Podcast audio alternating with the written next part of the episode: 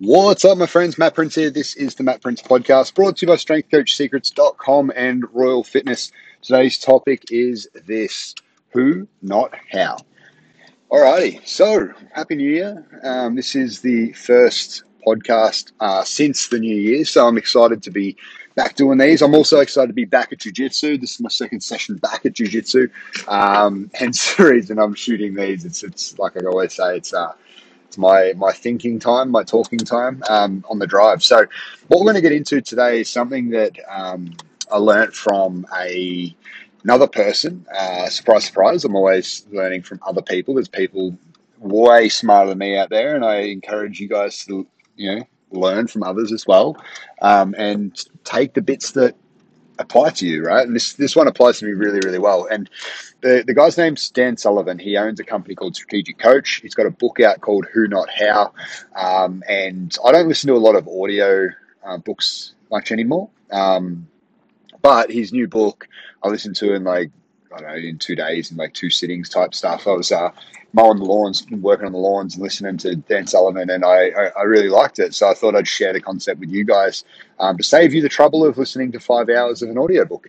But the idea of who, not how, it's um, something that he talks about with his his clients. He's a business coach, and when I was setting out my targets for the year and I basically uh, set them all out, and, and, I have like you know plans and things I want to execute and things I want to achieve for 2021. And I'm not somebody who uh, the targets aren't radically new or inventive or whatever. It's just um, uh, it's it's what I do every quarter is I look back and I see what's what I've achieved in that quarter and how it's all gone, good or bad, and I basically come up with a plan of attack for the next quarter. And what I do each time the year ticks around, I have sort of a, a focus for the year, and then there's pieces that add up to that focus. So they're all the little targets. So basically, the targets are sort of set from that.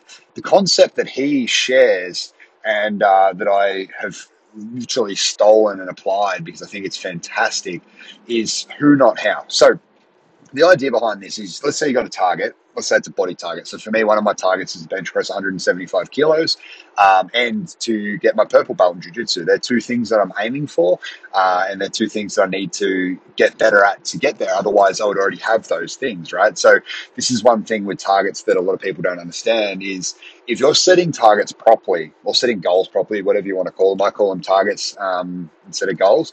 But let's say you're setting them properly you're the, the way they are, it's basically unachievable for the human that you are right now, right? So Matt right now can't achieve 175 kilo bench press and he hasn't got the purple belt. He hasn't achieved that. So he's got work to do to, to build to those to build to those levels, right? And you know, how, how do I know that? Because I haven't got them, right? So that's that's facts. Now, what we look at is people who set their targets as things they can definitely achieve, there's no actual growth there, right? And I've been guilty of this in the past where I set easy things that I can definitely do, um, and basically I can just go and do them. But when you set them properly, it's like a, a bit of an oh shit moment. And I think a key to look at when you when you're setting them is if you need to sit there and go, how am I going to do this? it's it's probably the right target. But there's a better question that you can ask, and that's who can help me do this, right? Who's going to get me there faster? And this is the piece that, that Dan Sullivan talks about. It's who, not how. And so with my 175 kilo bench press, my I started this this bench press mission um, to get good at benching back in March 2020.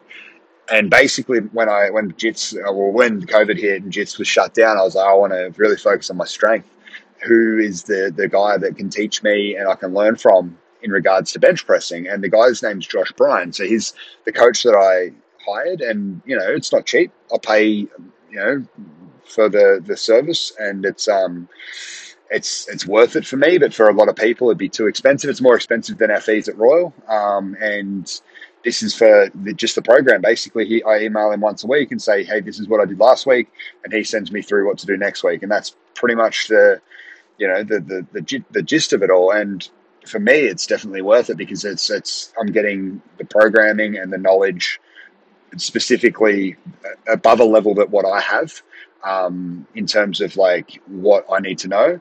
Uh, and it also too it takes the pressure of me having to think about all of the programming side of things right? Just like i do for a lot of people i help them get to their goals and i don't they don't have to think. They come to the gym they follow the program i teach them technique all that stuff. Like any any of you coaches that are listening to this that's what we do. We, we basically solve their problem right?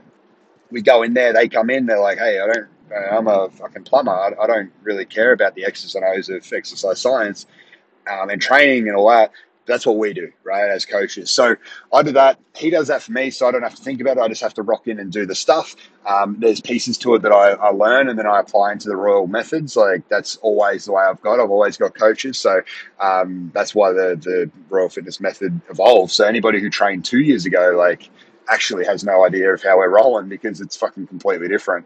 Um, there's still principles that are the same, but principles uh, change and like tactics change and all these stuff based off the things that we learn as coaches. So that's just a side note. But so I've got this this guy. He's doing all the programming stuff. I've got my jujitsu coaches down at Metamorphica where I train, and pretty much what we do is I just listen to those people. They just teach me what to do, right? So they're the ones that show me the way, and I trust that they'll get me there. And that's what I do. I just have to show up and do the work, right? Uh, I I am very good at showing up and doing the work. Just keep very consistent, very disciplined in that way.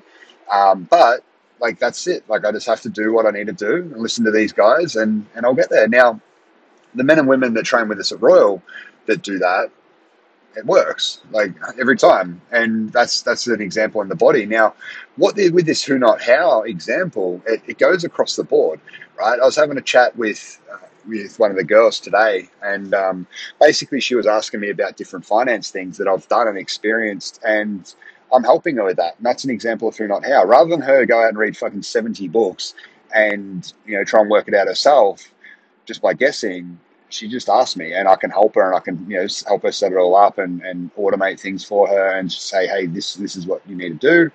Let's go, right? And that's another example. Now, in, in terms of like a um, a who not how thing, like another little concept. This is a business type concept for you business owners out there.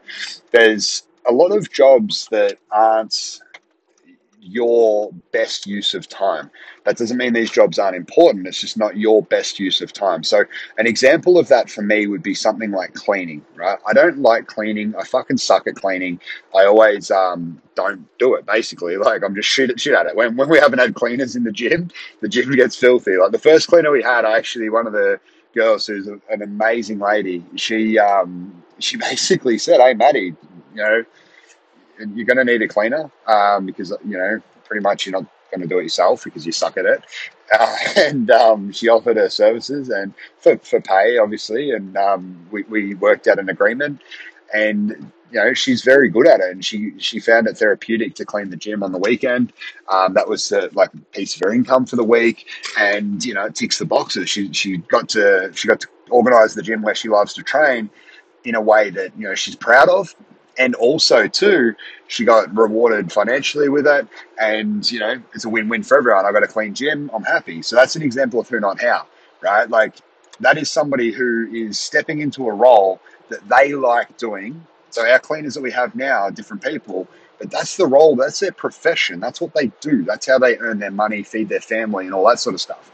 So like literally if you don't look at it as like delegation look at it as like finding the right person for the right job it's a different game, right?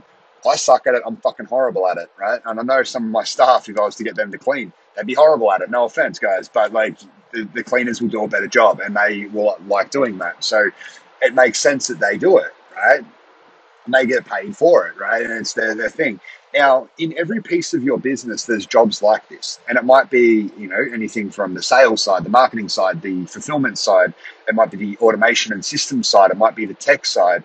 It might be answering the calls. It might be reception work. Like there's all these pieces that you can get other people who are better suited that would love to do it to do it, right? And probably at a, at a cheaper rate than what your time could be leveraged with. Okay. And an example of this is is if you're coaching as a PT, right? Let's say you're doing one-on-one PTs, let's say you're charging, you know, 80 bucks an hour is the the going rate, say in Melbourne for a lot of people. Um, you know, depending on where you are, like our 45 minute sessions are $60. So let's say it's a $60 session as an example, right? For 45 minutes. Now, if I'm doing a $60, 45 minute session, what that does, that means I'm that, that 45 minutes to me is $60, right? Now, if I wanted to, you know, use best use of time, I would do a heap of them, right? If something like, uh, um, you know, replying to email, I could get a receptionist to do it for say 20 or 25 bucks an hour, right? It, it doesn't make sense for me to spend that 45 minutes answering emails for $25, right?